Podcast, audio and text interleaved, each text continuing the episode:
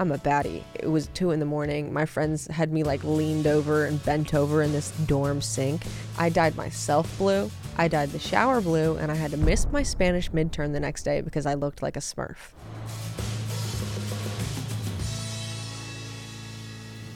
Hi everyone, it's Mattie, and welcome back to Closet Talk.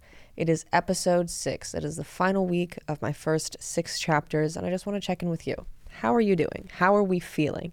I would love some reflection in the comments about how everyone has taken this journey, and I really appreciate you all for being here. For these first six chapters, just to rewind, I've been talking about my queer identity journey from elementary school all the way up to the present day. And today, we have made it to chapter six. I'm going to be talking about moving to LA and how I finally came to embrace my identity. But first, it's time to introduce today's iconic moment in queer history. Number six. What do we have? Style, period. The way people dress and how it reflects their queer identity. If we're talking way back in the day, 1900s, there were several slight things that people would do when it was quite literally illegal to be a gay person, would put on their body or wear as a piece of clothing to signify their queerness, like wearing lavender or wearing this I found out today an earring in their right ear. Yeah, so my bad. I had no idea about that. But there were certain things that I learned when I first downloaded social media, and it became kind of these widely universal things. The origins are still a mystery, and I'm actually going to go further into like the history of it later at home at 2 a.m. when I finally remember that we talked about this. But some of them are cuffing your jeans. I saw this video on TikTok like three years ago at this point. It was like, how to tell if a girl is bi. This is a very large stereotypical generalization here, all right? But it's the cuff jeans, the button down shirts, and thumb rings. I had no idea about that. I was texting my producer of this show last night, and we're like, all right, what's our queer moment in history for tomorrow? And she texts me and she goes, oh my gosh, like silk chiffon and thumb rings. I was, and I literally had this like existential moment. I put down my phone and I just went like this and stuck out my thumbs and was like, oh my gosh, I had no idea about that one. So yeah, apparently that's a that's a queer thing. Thumb rings. I literally just like them because I need th- my jewelry on my fingers to not be touching each other. Like they can't make the clinky sound, or I'll genuinely have a panic attack silver jewelry is apparently also gay but it also like really depends on your skin tone. I know some people like i cannot pull off gold at all so that's why i do silver. And carabiners hold on let me just flash my crotch at you really quickly. Like wearing your keys on this thing this is like an old withered beats carabiner that came when i first got my pair of like beats headphones and it's i just haven't changed it since. But funnily enough i don't know if he's out or queer at all but I was scrolling on TikTok one day, and this was like a few months ago when I really wanted to start develop. Oh my gosh, wait, no, this was like nine months ago. I have a bad habit of saying yesterday when I mean five years ago. But there was this moment I was scrolling on TikTok and I saw Noah Beck say something about wearing his keys on his like pant loop. And I remember being like, that is so smart. Like, I didn't realize it was a gay people thing yet. And I went into my room and I found my old Beats carabiner. I remember having one being like, this is perfect. And ever since that day, thank you to Noah Beck, I have not worn my keys any other way. It was actually really annoying because like them in your pocket would be annoying. I don't really know what I did before nine months ago. Yeah, Noah Beck helped me discover my queer style. Thanks, man. really appreciate that. And then this is a big one that I've known for a long time. This was probably the first queer style moment that I remember having was docs like Doc Martens. And I'd wanted some for so long because every single queer person I knew, I actually think I put this together myself. And then later on, it was like, you know, solidified in TikTok that it is a queer, like, accessory or style piece. And it's those black Doc Martens. And like the really short ones too that kind of suck and like take nine years to break in. You have to wear like four pairs of socks when you first buy them, or else they're gonna rip up the back of your foot. Yeah, those with like the little yellow lacing around the sides. I wanted them so bad for so long, and I didn't get them until this year. So, yeah, I'm just now coming out, guys. And I think the note here is that TikTok has been the definitive resource of my queer style.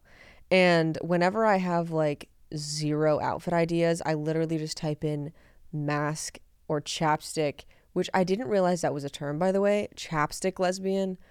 What does that even mean? Like, where did that originate from? It's like a mix between masculinity and femininity, I think. It's like between the two.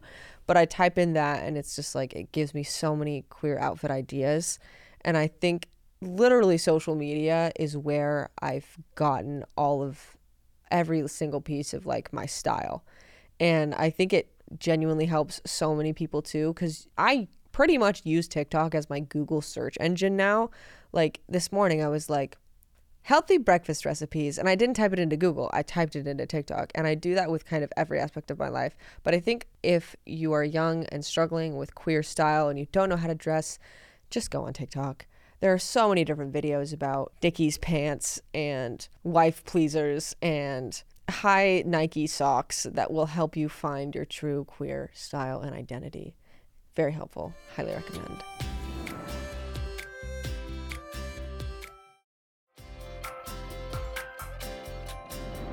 Throughout my journey in finding queer style, I always touch on how recently I've been able to explore my queer style because up until the point where I moved to LA, before that, I had no idea how to dress, how to act, how to behave, and my life will make so much more sense to you if you go back, tune in to the last five episodes, and really build the foundation up until this episode, episode six, when I moved to LA. And moving to LA has probably been, actually, not even probably, we are going to go with the best decision I've ever made in my entire life. And I say that for a multitude of reasons because of the people that I've met here, because of the sense of self that I've found within, and just a great place to go and live and escape for a while. And I do see myself here for a very long time. But after I had left college, the scope of moving to LA was not in sight yet that was not something I had ever considered doing at all. LA seemed like this fantasy land, like Disney World or something. I just knew it was filled with a lot of like queer people. And so I was like, one day, maybe. But I was still really focused on nursing school when I left college and tried to focus on my mental health. And after going to intensive therapy for three months, I started to get better. And my life started to pivot, and my mental health became a lot clearer. And I started to use social media as an outlet to preach positivity and being genuine to yourself. Because the second that I started to ask myself questions and truly discover the answer to those questions in terms of my gender identity, my sexuality, my life got happier and I became a happier person just overall. And I think social media for me really made sure that I had a safe place. And I always say that the second that I decided to give life a chance, life decided to take a chance on me and give me this platform that I always want to feel like is a safe place for people. Because the second that I started to just post about who I was, like, I don't know, I never did style, but it was mostly about like making silly videos with my sister. I got a job at a boba shop. I got a bob. I did wear my hair in a bob actually for the first six years of my life. We, we don't have to talk about it. But I got a job at a boba shop and I just started making like these boba drinks. I started talking about customer interactions and I realized everyone is so much more alike than we actually want to admit. And when I started posting about like weird interactions with people that I had at Target, I literally created a community of Target employees by accident. And they were all in, up in my comment section, like, oh my gosh, it's crazy when the customer service inventory boxes get all jumbled up. And then I had this massive community of like people who loved boba and would like share their favorite boba recipes in my comment section. And social media for me really just connected me to the rest of the universe and made me realize that there are so many other people out there that just exist on the same wavelength that I do. And even if we're all on different wavelengths, I think comment sections are a really interesting way to like gauge where people are at in life. And then I was always so afraid to talk about my gender and talk about my sexuality and really go into like the intimate details of my life, which I think this is what I'm using this podcast for is to like open up that avenue into being able to talk about things that I never really knew how to talk about in the past. And the reason I'm so comfortable is because my mom came into my room one day. Actually, I don't want to say she came into my room, barged into that room and was like, Madeline, why do you have a million followers? And I was like, Mother, I don't know. I have no idea what's going on. She was like, All right, we need to change your name. So Westbrook isn't even my real name, plot twist. But yeah, I know. Crazy. Anyway, it's not my real name. She made me change my username from my real last name to a fake last name. And out of nowhere, I think I gained like 3 million followers in a week. And I had these management companies reaching out, like, we want to help you make money. We want to monetize your accounts. And I was like, it literally felt like one of those episodes where it's like all of a sudden you're getting like this person blows up on social media and it's like this Netflix series and they're getting PR and there are people reaching out. And I was like, what's going on? And then I started to go into public. The first time I went in public, like, period, during COVID, or I guess after a little bit after the COVID cusp had kind of ended, I did social media for like six months during COVID when it was like my mom, my dad worked in the hospital. My mom was a teacher. We did everything from home. We did not leave our house. It was my sister's birthday and we left.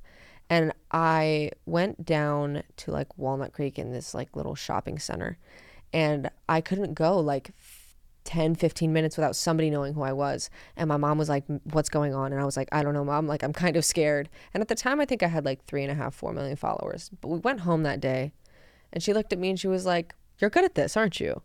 And I was like, I think so. Like, I think this is something that makes me happy. And my entire life, I like to call myself a hobbyist because every two months I would have a new hobby, whether it be calligraphy, photography, even like Legos. And I think nursing was a very quick, like, hobby for me. And then I was like, nah, this is not it. But social media is the one thing that clicked for me. I woke up every single day wanting to do the same thing, feeling motivated to post something new, feeling motivated to create something new. And that was something I had never experienced before. And I still have it. I still love what I do. So when my mom sat me down and was like, You love this, I was like, I love this, mom. Like, I think I really can do something here and create like a safe place for people who are like me. And at this point, my mother's redemption arc had gone a full 180. She was completely supportive in my identity and was is my number one fan. I love both my parents. She asked me if I wanted to do this full time. And I was like, I don't know. I always thought I'd do nursing. Like this isn't something I could have ever considered as a career. And she goes, "Well, you have like people in this fake business email that you created wanting to work with you." And I was like, "That's so weird. What do we do?" And she was like, "I think you can do this." And I think that was the first time in my life my mother had given me an option and both of my parents had given me an option to follow my dreams. Like it wasn't really about getting an education, finding a high paying job. It was like, this is making you happy. And I think you should take a chance on this. And they were my biggest supporters when I moved to LA. And let me tell you, after growing up in a very conservative environment to a very conservative college to going back to your very conservative hometown during like Trump's reelection era. Moving to LA after all of that was genuinely like breathing air out of a truffula tree after just breathing in that fake O'Hare air in Thneedville for so long. I moved here and met just a plethora of people who identified differently. We realized after like two weeks of living here that all of my friends are queer, that we all have this one thing in common. And I've genuinely never been surrounded by more just gay people in my life. And it has just completely opened my eyes to this entirely new part of my identity that I felt like I really was suppressing my entire life. Because the first time I moved here, I had never really dyed my hair.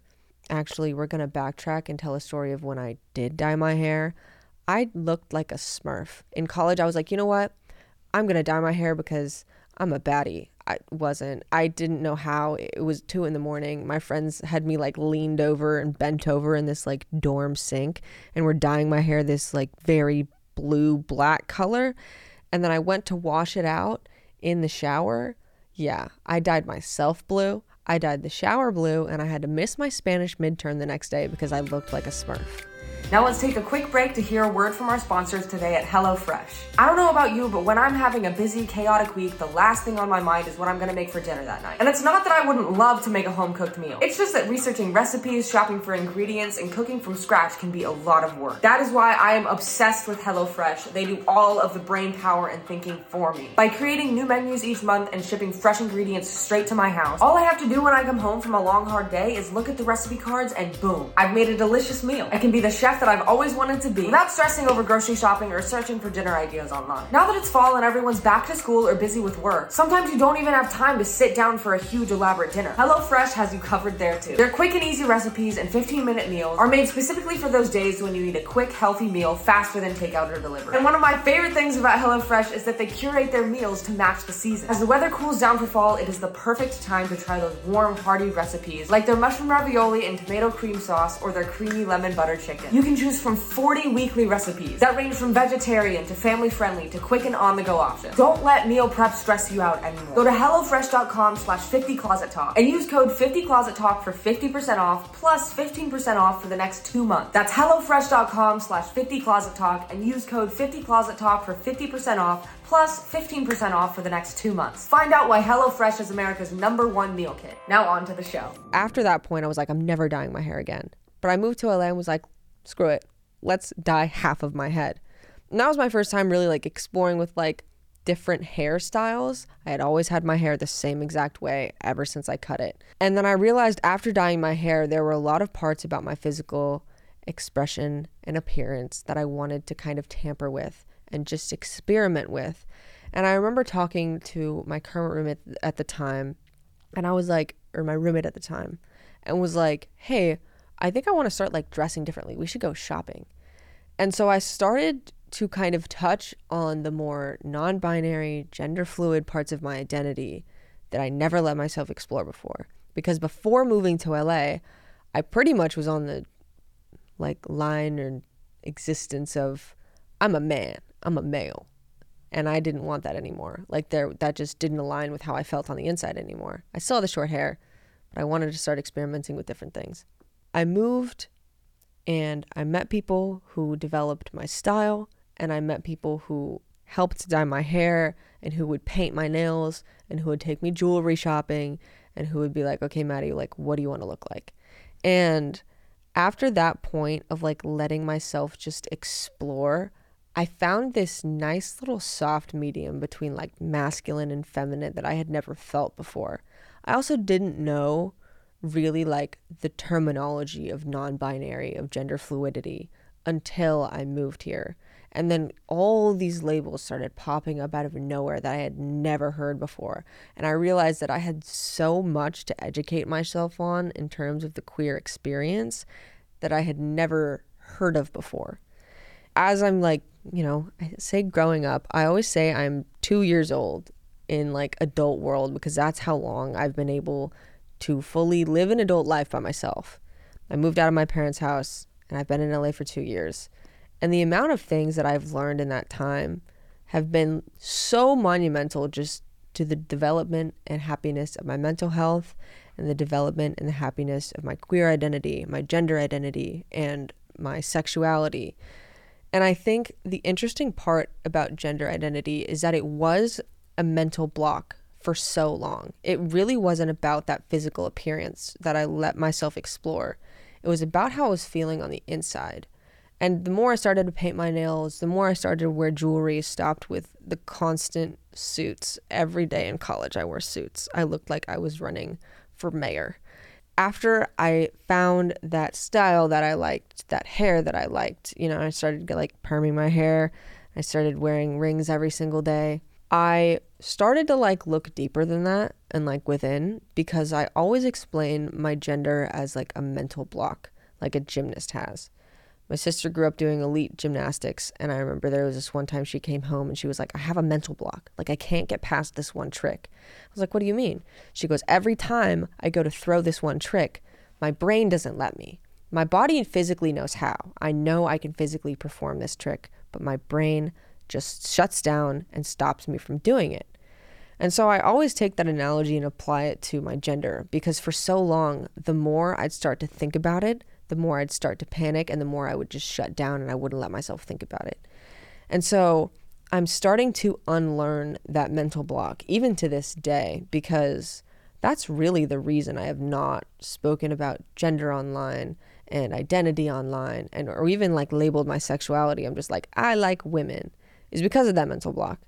And I think the way that we're continuing to get past that and the way that a lot of people have that in their lives is just answering one little bit of a question every time. Like I always grew up with chest dysphoria, like looking in the mirror and being like, "Oh, my chest freaks me out. Like I don't like it at all. Do I want to wear a binder? Do I want to wear a sports bra?" I was wearing sports bras every single day. And I finally got to a point where I looked at myself in the mirror and said, "Are you ever going to get top surgery?" No. Okay, so this is something you're just going to have to get used to and this is something you're just going to work with. And so after that, I really started to answer all the questions that I had for myself. And I think it's this big, daunting, scary thing that a lot of people don't let themselves explore because it is a massive thing about yourself to explore. It's not this like small little thing in your life. Your identity can have a drastic effect on your mental health and the way that you kind of even go about your daily life. I met people who before they got top surgery like could barely function as human beings because the dysphoria was so intense. And I think continuing to just ask yourself a little bit about who you are on the inside, being gentle with yourself and giving yourself the time to figure things out is the most important part. You are on nobody else's timeline but your own. And that's something I figured out really recently too. And I have so many cute little people like asking me questions all the time about gender and identity. And I think it's lovely that I didn't figure it out until recently because I was patient with myself and I was like honest with myself. And figuring out gender after sexuality is something that I honestly always like correlated with each other. I was always telling myself, like, yo, gender and identity and like sexuality, they go hand in hand. And I don't think that they do. I feel like I spent a lot of my time in LA, like, at first kind of hiding and not wanting to go out into the queer space because I just wanted to focus on work. I was like, I moved to LA for work, and I don't think going out and like partying is where it needs to be at.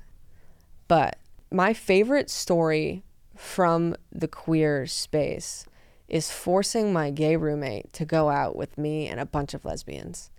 It was probably the funniest night of my entire life because I went out and it was my first time ever being at like a queer bar or like a bar period. And i had no idea what to order. I had no idea who to talk to. I was like panicking because like i don't really do well in like social settings. I'm a very very one-on-one person.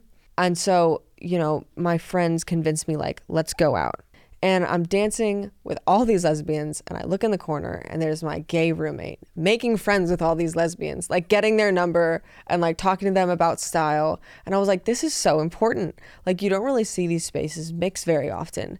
I always go out to bars, or I used to always go out to bars and look at people and always recognize the fact that it was like gay men or lesbians and they were never in the same place. So I thought it was so lovely that it was just a bar full of queer women and then my roommate just in the corner. But this is also something like I refuse to talk about online because it's a scary part of life that I don't think a lot of people touch on is, you know, the things you're exposed to when you move to a new place, especially at this age I had never encountered drugs before, like, period, until I moved to LA. And it feels so normalized here for some reason. Like, you go into parties and they're just accessible to you. And I always told myself, like, I would never dabble in that. But there's something about, like, moving here and then being the only person that's not doing something that can kind of eat away at you as a person. And the first experience I had doing drugs is actually hilarious. So we're going to get into it it was weed. And it was me and my former roommate sitting in a house that was not ours. And the the person who owned the house was not there. And we were like what should we do? And he goes we can get high. And i was like oh my gosh this is how it ends. Like he had to sit down and explain to me that it was legal. And i still didn't know weed was legal at this point. and he goes i can call my roommate and he'll definitely have some. So he calls his roommate and we get this like very handmade like rolled blunt and we smoke it and I feel nothing, like zero things. I just ordered $50 worth of Chick fil A, and then watched an entire season of Inked on Netflix and passed out for 13 hours.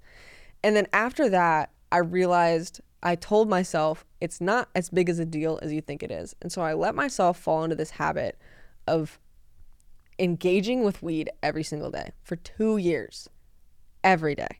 I would get my creative stuff done in the morning, and then in the evening, it was something to like relax because I think this social media thing like drains you mentally every day, all day. You're constantly thinking about, like, okay, how'd that video do? If it did well, okay, tomorrow I need to do an even better job, get even higher views. If it did bad tomorrow, I still need to do a better job because it did bad yesterday, so I need to do a better job tomorrow. And it's that constant 24 hour cycle. I swear I spend half my time just sitting in my room like staring at a wall. If if the FBI actually had cameras in my room, they'd be very concerned for me. I also like run around and be like this time lapse of me sprinting in circles and then sitting on my bed staring at a wall for 15 minutes just thinking about what I'm going to do tomorrow. And I think I realized that weed helped break that cycle and just let me calm down. And it was a very lovely thing for a while to just use to like calm down. But then I started to realize how much of my life was like surrounded by this thing. It was like, I need to smoke to eat, I need to smoke to socialize. And like, I talk a lot, if you could not tell. And I realized when I smoked, I talked less. And then I realized, like, okay, I also needed to sleep. And then I needed to like regulate my daily emotions. And that's something that is something that I did not realize was a very unhealthy cycle until much later. And it was probably two years after moving to LA. It was amidst this move from my old place into my new place. I was going through a breakup. I was going through a pretty rough time in my life. And I decided to go out with my friend. We are not going to name drop here because he is a very lovely man. But this is why I decided to like get sober.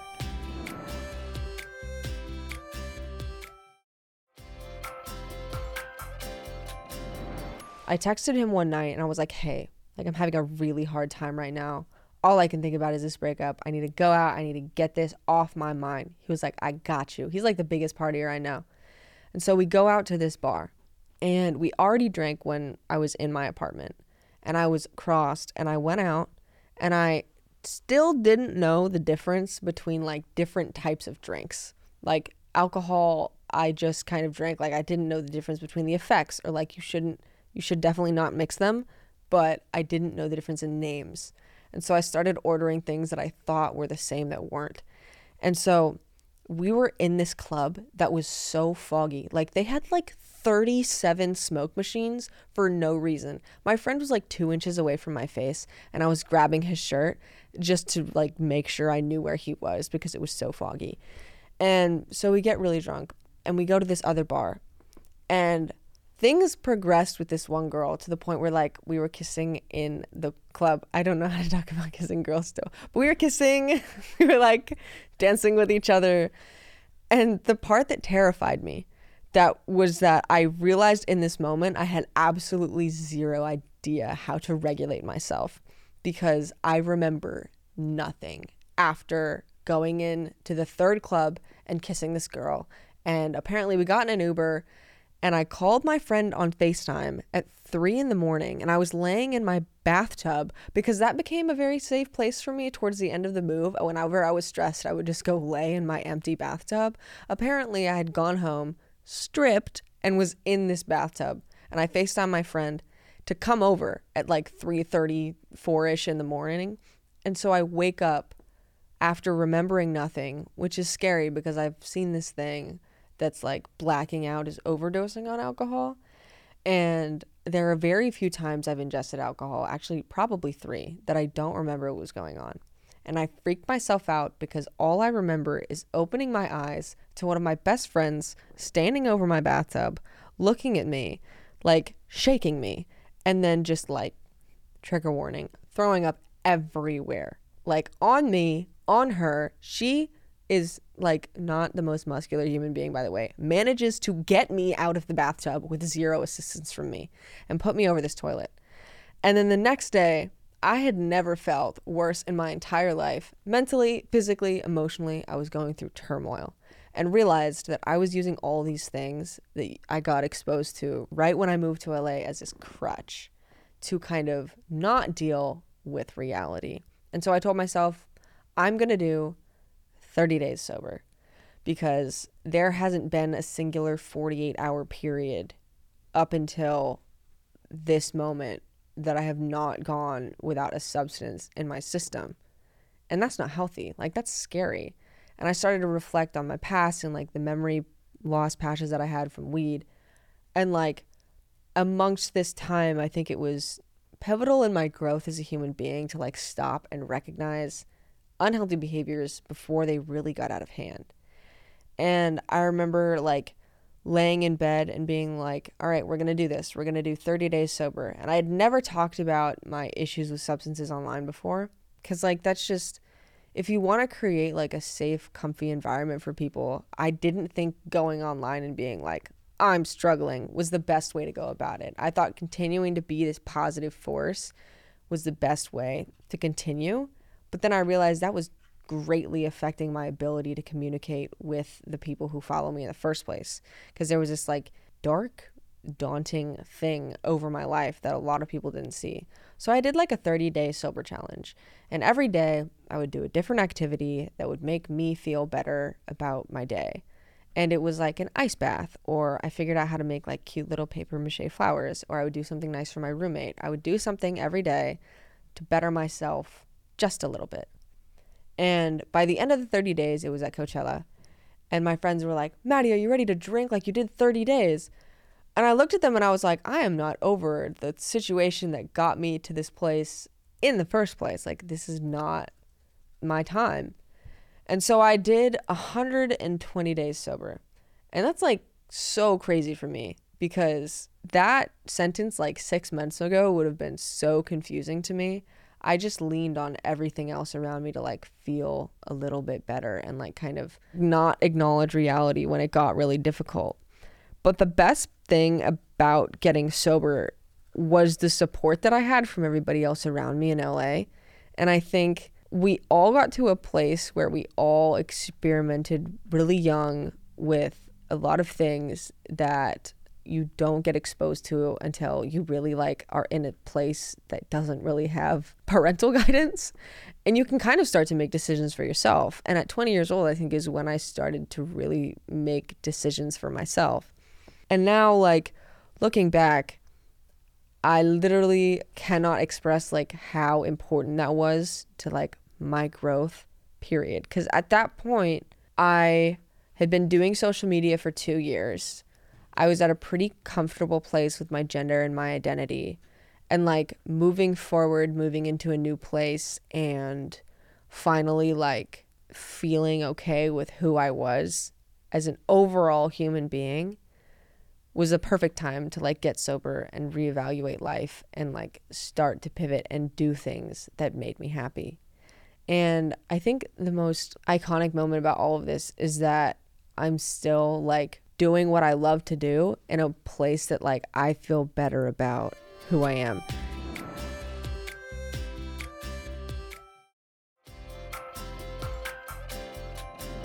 For example, I get the most joy out of buying random things on Amazon at three in the morning, completely forgetting that I did that, and then receiving the package the next day.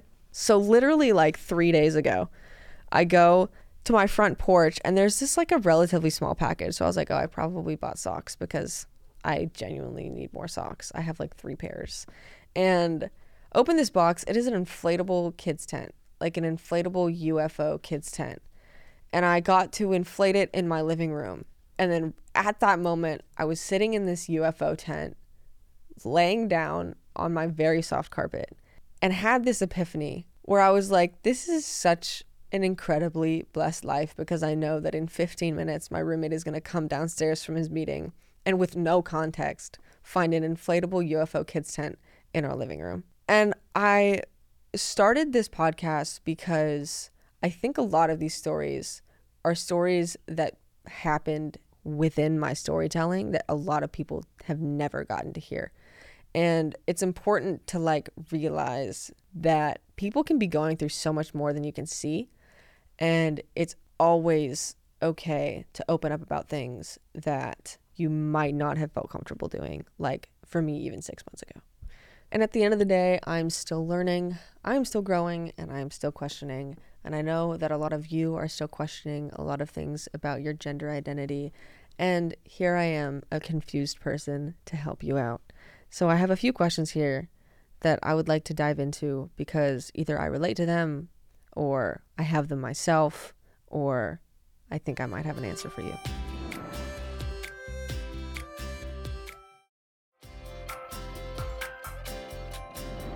How long did it take you to come out after you realized you were genderqueer? I think I'm still in the process of doing that. I guess this is me coming out because I've never really talked about my gender online before. But it took me a while because I think I had to feel comfortable within myself and social media is a very interesting place to have to come out as like a content creator you have a very special connection with the people who follow you you want them to feel like they really do have access to your life in a very special way, which of course they do. But there are still things, you know, you're figuring out behind the scenes that you just don't know how to talk about. Like, I really never knew how to go on TikTok and be like, hey, I think I might be like non binary, but like, I really don't know. But like, I really don't know how to figure it out. To like, like, what do you guys think? And then on top of that, coming out as non binary, that's always going to be like a concrete thing. Like, there's always going to be a concrete video that I sit down and I make and I'm like, hey guys, I'm non binary. What if I change my mind? Like, it's okay because I know that in the past, I thought I was a straight person, then I thought I was bi, then I thought I was like completely a male man in this world. And now I'm figuring out that that was all just like a part of a journey to get to where I am with how I'm comfortable within myself.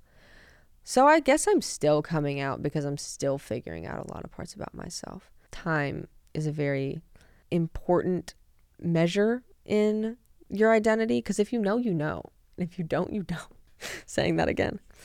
Any advice for a genderqueer kid who always feels pressured to put a label on their gender?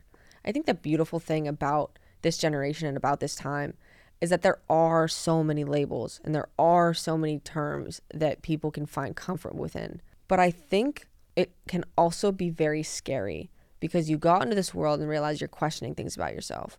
So you Google, like, yo, I might be trans, I might be non binary, I might be genderqueer. And then they give you so many different options. And I am not somebody that does well with options. I just need a couple, and then I might be able to pick one after like 15 minutes of staring at what food I want. So I think you really need to find a label that makes you the most comfortable. And if you are the most comfortable without one, stick with that. Because even with me, some days I feel non binary, some days I just feel like a human being existing in this world and I just want to live as that. And I think there shouldn't be any pressure to always put a label on how you feel. And that these labels are here to guide you and provide a little bit more clarity with the questions that you have, but never to definitively define yourself because you don't have to. You can just feel a certain way. And if somebody asks, say you haven't figured it out yet, and that's fine. You can be on your deathbed and still be confused. That's probably where I'm going to be. So, no pressure, guys. Here's an interesting question that I touched on a little bit earlier. Does questioning your gender identity correlate with your sexuality or the other way around at all? My personal answer to that is absolutely not you can be attracted to a certain gender, multiple genders, all the genders, and then feel a different way about your gender, and that has nothing to do with each other. I think sexuality generally tends to come first. Like, that's how it went for me. Like, but I also think I grew up in an environment where like gender was just not a discussion at all. But I think that your gender and your sexuality are two very different entities. Like the way that you present versus the things that you are attracted to are very like they're mutually exclusive. Like they don't really have to touch if you don't think that you want them to. Like for me, I've always been attracted to women. That has genuinely never changed. Have I always felt the same way about my gender? No. And I think that that's like the same for a lot of people. Like you don't have to define one bit of your identity on another. and that's okay.